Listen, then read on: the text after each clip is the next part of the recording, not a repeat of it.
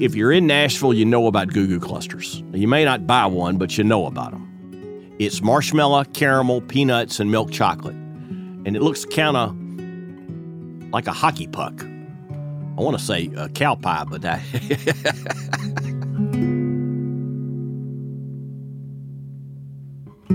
when I was in business school, I knew I wanted to work in uh, in Nashville or in the Southeast, and I had heard about Standard Candy.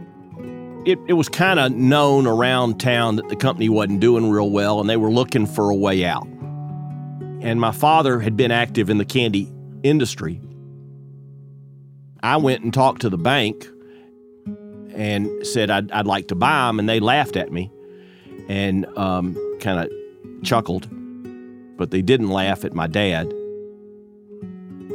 So he had gray hair, he had experience in the industry, and they said, okay, we won't foreclose on the company um, while you're running it. We'll kind of stand back and look and see how it's, how it's doing. We've all heard about Charlie and the Chocolate Factory. What about Jimmy? Hello, I'm Jimmy Spradley. I'm the founder and CEO of Standard Functional Foods Group and the CEO of Standard Candy Company, makers of Goo Goo Clusters. From the Chase studio at the Nashville Entrepreneur Center, this is Circle Back, where we trace the life cycle of the startup from bright idea to big payoff. I'm your host, Clark Buckner.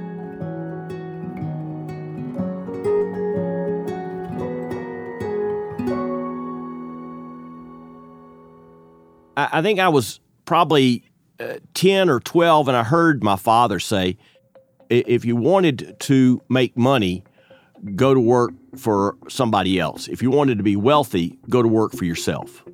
And so that's what I wanted to do. When I was 11 years old, we moved uh, to Eastman, Georgia, about 150 miles south of Atlanta, where my father was president of Stuckey's. You never heard of it yet.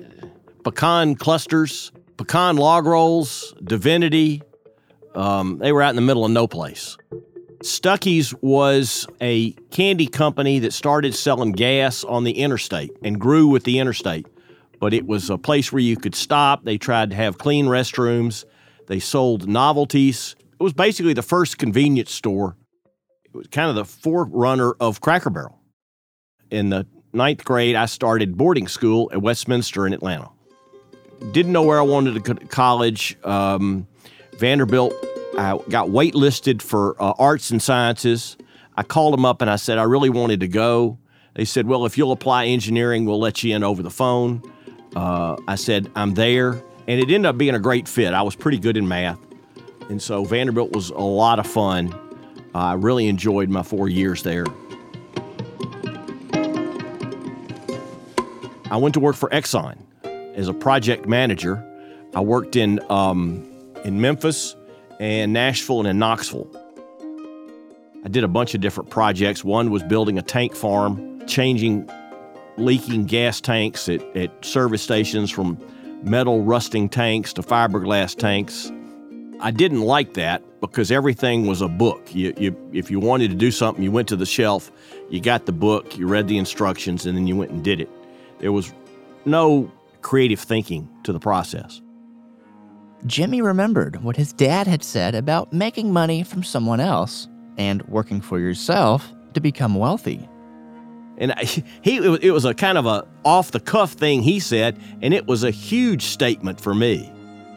And I knew I wanted to be in business, so I applied to business school and went to uh, University of Chicago Business School. So most people took three classes. I doubled up and took four classes and got out in a little over a year. From there came a stint in real estate syndication. Went to work for a company in Nashville, Jacques Miller. So they would buy apartments and they would break them up into pieces and sell the pieces for more than they uh, bought the complex for. At the time, everybody was looking for tax shelters, and that's what Jacques Miller created tax shelters. But something sweeter was around the corner. I found Standard Candy. So I sent a letter asking if could I come and talk to them about a job. they said the company wasn't doing very well and they weren't really didn't have enough money to pay me. So I kind of kept it in the back of my mind. The winter of 1981, they had a really rough time. Interest rates were real high and they wanted to get out.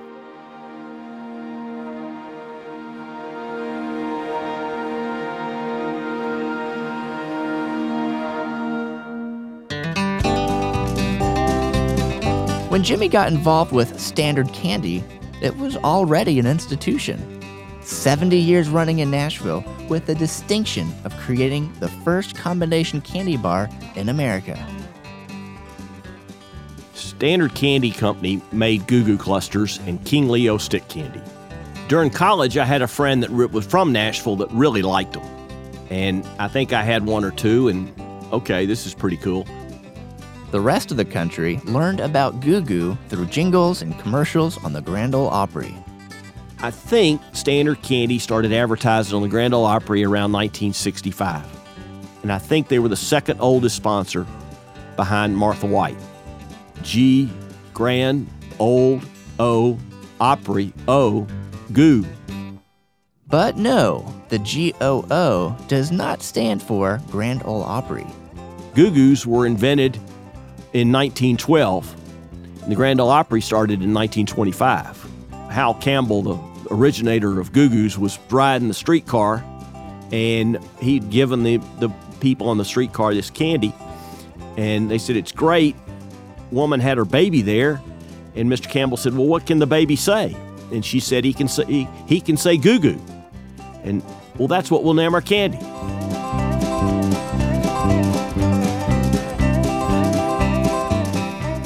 Let's get back to 1982 when opportunity presented itself.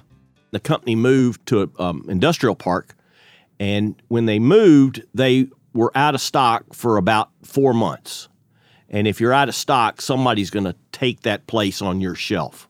At the same time, peanut prices went from about 30 cents a pound to over a dollar a pound if you could find them. There was a shortage of peanuts.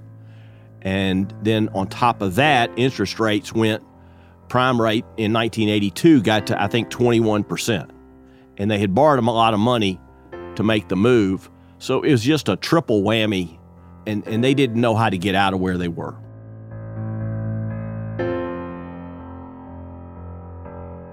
There were two partners. One ran the business, and the other one was a silent partner. The silent partner wanted to continue to be in the business, the active partner, he was ready to get out. So we had a meeting. We met with the owners. They owed about $2.5 million. And so our strategy or plan was we, we would buy the uh, managing partner out and we would go to work there. We'll work for free for six months and you'll own it. And at the end of six months, we get the right to buy our 50% and our 50% was basically assuming the debt. So we, my dad started on March 15th, 1982. Remember, Dad was a legit candy man who had run Stuckey's nationwide. And uh, he wouldn't let me quit my job. He said, No, you stay at your job. Let me go in there and see if we can make a go of this thing before you quit and come to work. I came home at the end of May and said, Dad, I quit my job. I'm showing up tomorrow and we'll figure this thing out. So that's what we did. So we ended up owning half for assuming the, the debt of the company. It was a lot of fun because we were able to turn the business around relatively quickly and start making a little bit of money.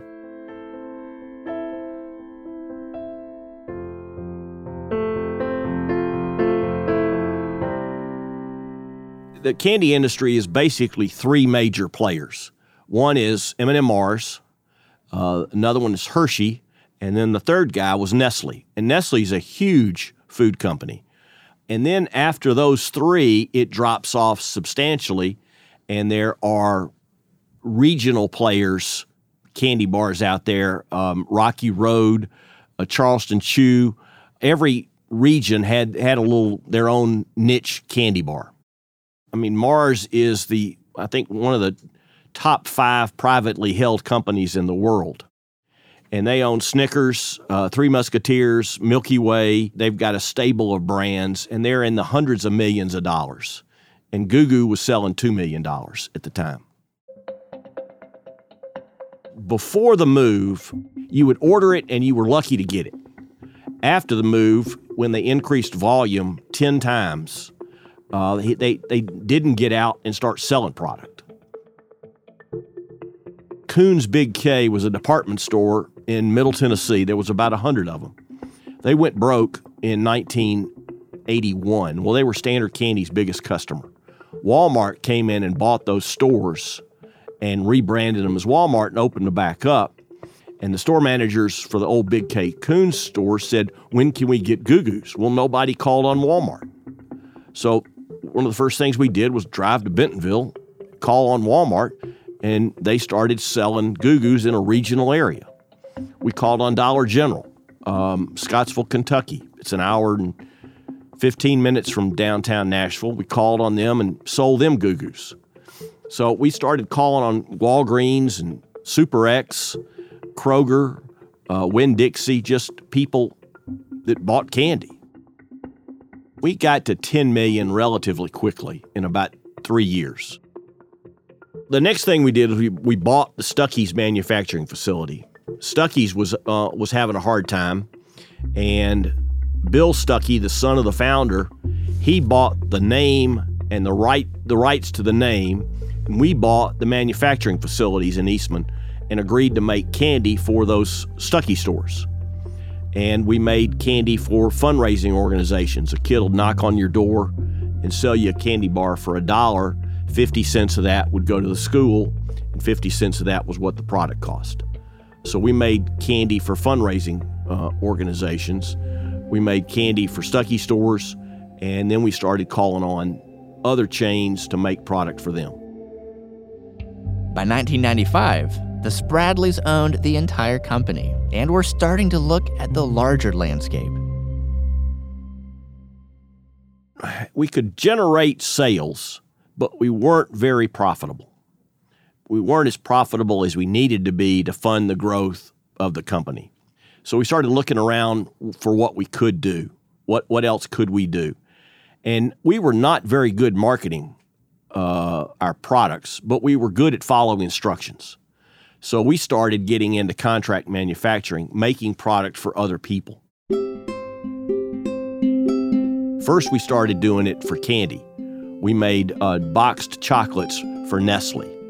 Um, we made heart shaped boxes for Valentine's Day.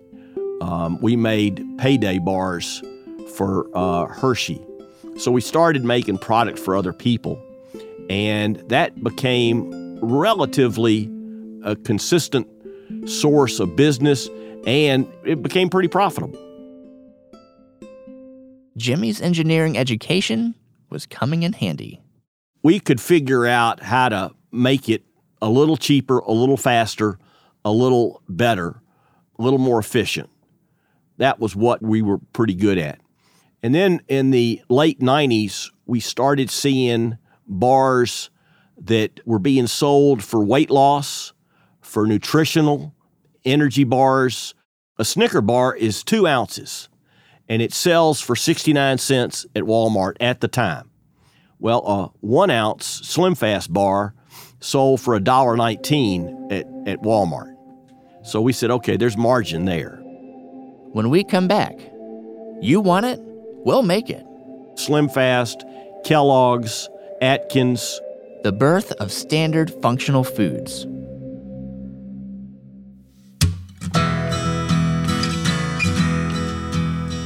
I'm Sam Davidson, CEO of the Nashville Entrepreneur Center. For over 13 years, we've been working hard at the EC to make Nashville the most entrepreneurial city in America.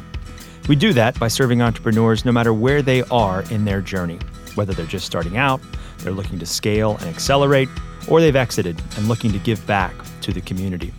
We have a place for you whether it's in our award winning accelerator programs, our co working space, or in our mentor and advisor network, we have the resources designed to grow this community so you can grow your business. Learn more at ec.co.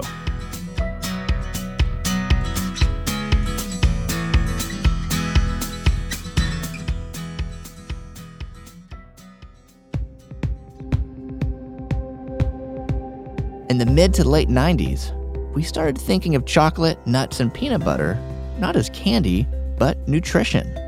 The, the first time we, we kind of hit a lick was with Slim Fast. The Slim Fast manufacturer suddenly went out of business. They were foreclosed on, and the banks locked the doors, and Slim Fast couldn't get product. So we had called on Slim Fast and we told them we could do this, and they said, "Okay, we're in a jam. We'll let you. We'll we'll try you out." It's real hard to get people to switch, especially with a new company, uh, unproven company. So once Slim Fast chose us and let us make product for them, then that kind of gave us a hunting license to go out and talk to other people. Standard was positioned perfectly to start a new business. Kellogg's bought Kashi in 2001. And when they bought the company, they found out that the label claims on the bar weren't true. And so they said, We got to fix this. Well, the company that was making them said, We don't know how. So they ended up coming to us and said, Can you make this bar with these claims? We said, Yeah, we'll figure it out. And we did. So all of a sudden, we were the manufacturer for Kashi GoLean bars. Started doing contract manufacturing for nutritional bars in 1999. And by 2015, we were making 500 million bars a year. For some companies, they supplied us the ingredients, we assembled them and charged them a assembly fee, and so we charge them 10 cents. And other guys, we'd go out and buy the stuff, and protein bars are pretty expensive, the ingredients are, and so we'd charge somebody 78 cents. We defined functional foods as it did more than taste good. It had vitamins, it had minerals, it had protein, it, it was an energy bar, it was good for you. We put some fish oil in some products. If people wanted something, we tried to make it, but it, it made a claim other than just taste. A Snicker bar tastes good. A Clif bar gives you energy and vitamins and minerals and makes you healthier. A candy bar is not going to be broccoli. You, know, you, you still got to eat your vegetables. Those better for you bars, the functional foods, sell for three times the price of a candy bar. So, whatever happened to Goo Goo? We bastardized the Goo Goo product because we were making really good money on the contract side. Each month, we would have to cobble together a schedule. So Atkins would order three days, Slim Fast would order two days.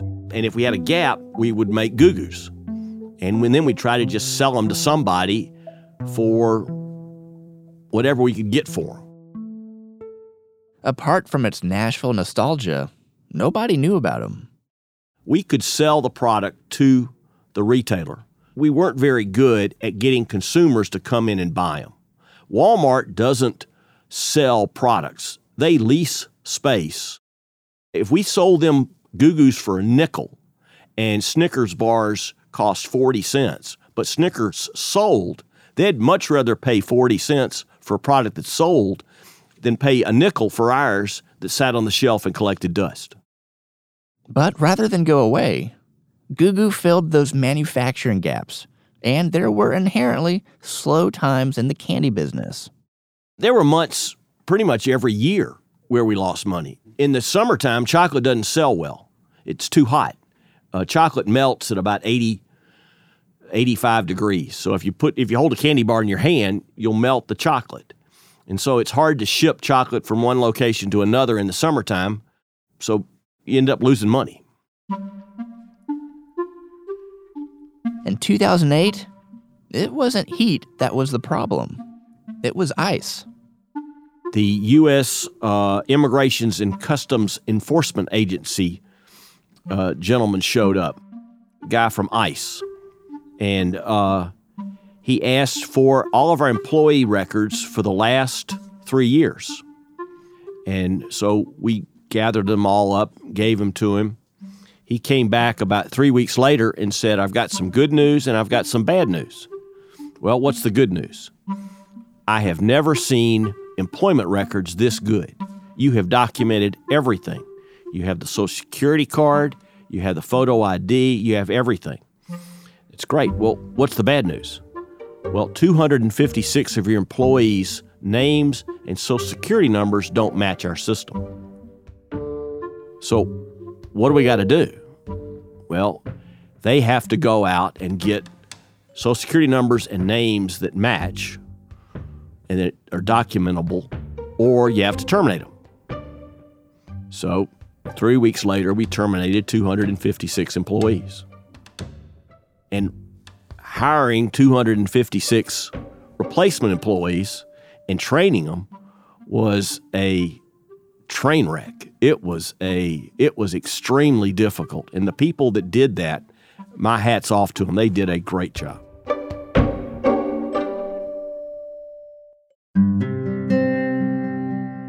After 1995, I owned 20%, my dad owned uh, 80. He decided to start gifting stock to his kids and his grandkids. So I had 22 shareholders, all somehow related to me. Those 22 stockholders included many nieces and nephews.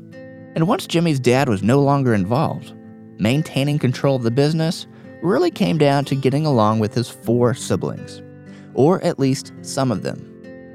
My dad said, Son, if you've got two brothers and two sisters, and as long as you can keep one of them happy voting with you, you can do anything you want. But if you piss them all off, you deserve whatever you get. I kept telling them how good the business was doing and how we were profitable. They kept wanting dividends. So there was a tension there between the company needing money to grow and their desire to monetize what they had been given. In 2016, there kind of became a, a contest, a bake off, to see who was going to make bars for Quest. And the number one guy in the industry, who was making at that time maybe 2 billion bars, went up against us at one fourth their size.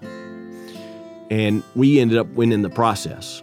And we weren't the low price. We just delivered better quality, better service. We were better at what we did. And I think after that, they, they basically said, We're tired of getting beat by those guys. Let's just go and buy them. They called me and said, You know, we're going to bring a checkbook. We want to come down and buy you. And it was, the timing was right. We did not automate our plant. We wanted to stay flexible. If you automate, it gets done a certain way, and basically you, you get hemmed into a box. We had 750 people in the plant, 50% doing entry level jobs, jobs you could learn in 30 minutes. That was not sustainable. It was a good time to sell. And once the numbers started shaking out, the family agreed. It was well over a $100 million. Quite a finish. But there was one bittersweet note. Um, my mom had passed away, and my dad was not doing well. Last two years of his life, he uh, he couldn't see, and he started getting dementia. And it was really it, it was I was not able to share that experience with him. In his wildest dreams, he never thought we could do what we did.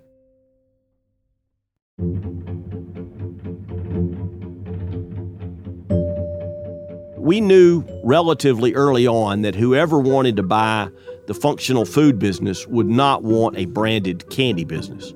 So early in the 2000s, we put them in two separate businesses. The company that bought us, Hearthside Food Solutions, didn't want the Goo Goo brand. So we kept it. And now my daughter is running it. We've got a store downtown on 3rd Avenue across from the Johnny Cash Museum. And you can go in and you can make your own Goo Goo in there. She's selling Goo Goos and then she's selling them wholesale to the same businesses we started out in 1982. Generation 3 Namely, Jim's daughter, Lori, is running the Goo Goo brand. I try to give my daughter as much freedom as my dad gave me. And she's doing a really good job. And it may sound familiar. She's taking a bit of direction from her old man, but doing it her own way. Laurie is 33 and she started working for the company in 2018. First two years, everything was going really good, and then COVID hit. And I never had to deal with anything as difficult as, as COVID. The hospitality industry has been decimated, but she's done a great job navigating through this and looks like we're coming out of it in really good shape. The next plan of attack is finding a better way to market that unique and memorable name. Goo Goo's got that name. Everybody's heard it. Come to find out, in Korean, Goo Goo is how you say 99. And 99 is a very lucky number. So they licensed the name for Korean ice cream, and there is about a there's a $30 million ice cream brand in Korea called Goo, and we get a royalty for it. I just got a notice that we're going to get the, ro- the quarterly royalty, and it's $83,000 this quarter. It's the biggest check we've gotten from Korea. So there is brand equity. We hadn't been able to figure out how to capitalize on it. We've got the store. We're going to start advertising and marketing the product better in a 50 mile radius circle. And once we get decent penetration and sales in that, then we'll go to 100 miles. And then we'll go to 200 miles.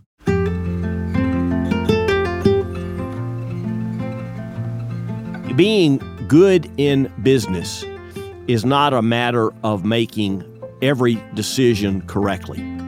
I think it's making five major decisions getting five things right and making sure you don't make the one or two mistakes that blow you up.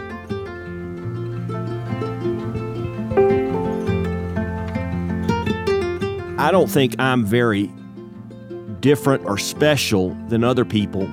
I think I was lucky and got a couple of things right along the path. I was able to identify the company and I was able to buy it for a price that we could afford, which was basically no cash, assuming debt. The second thing I got right was we were able to generate volume relatively quickly, just hustling. The third thing I think I got right was pivoting from being in the candy business to being in the contract manufacturing business, and especially in the nutritional bar business we rode that wave and we got in at the right time.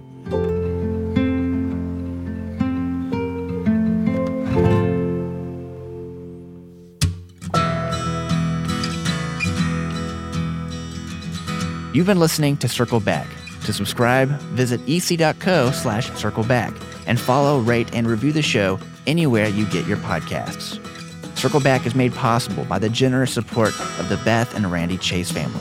Also, thank you to our media partner, Nashville Post. Keep your pulse on all things Nashville business and more by subscribing to their newsletter at nashvillepost.com. And a shout out to our friends at Lightning 100 for supporting the show.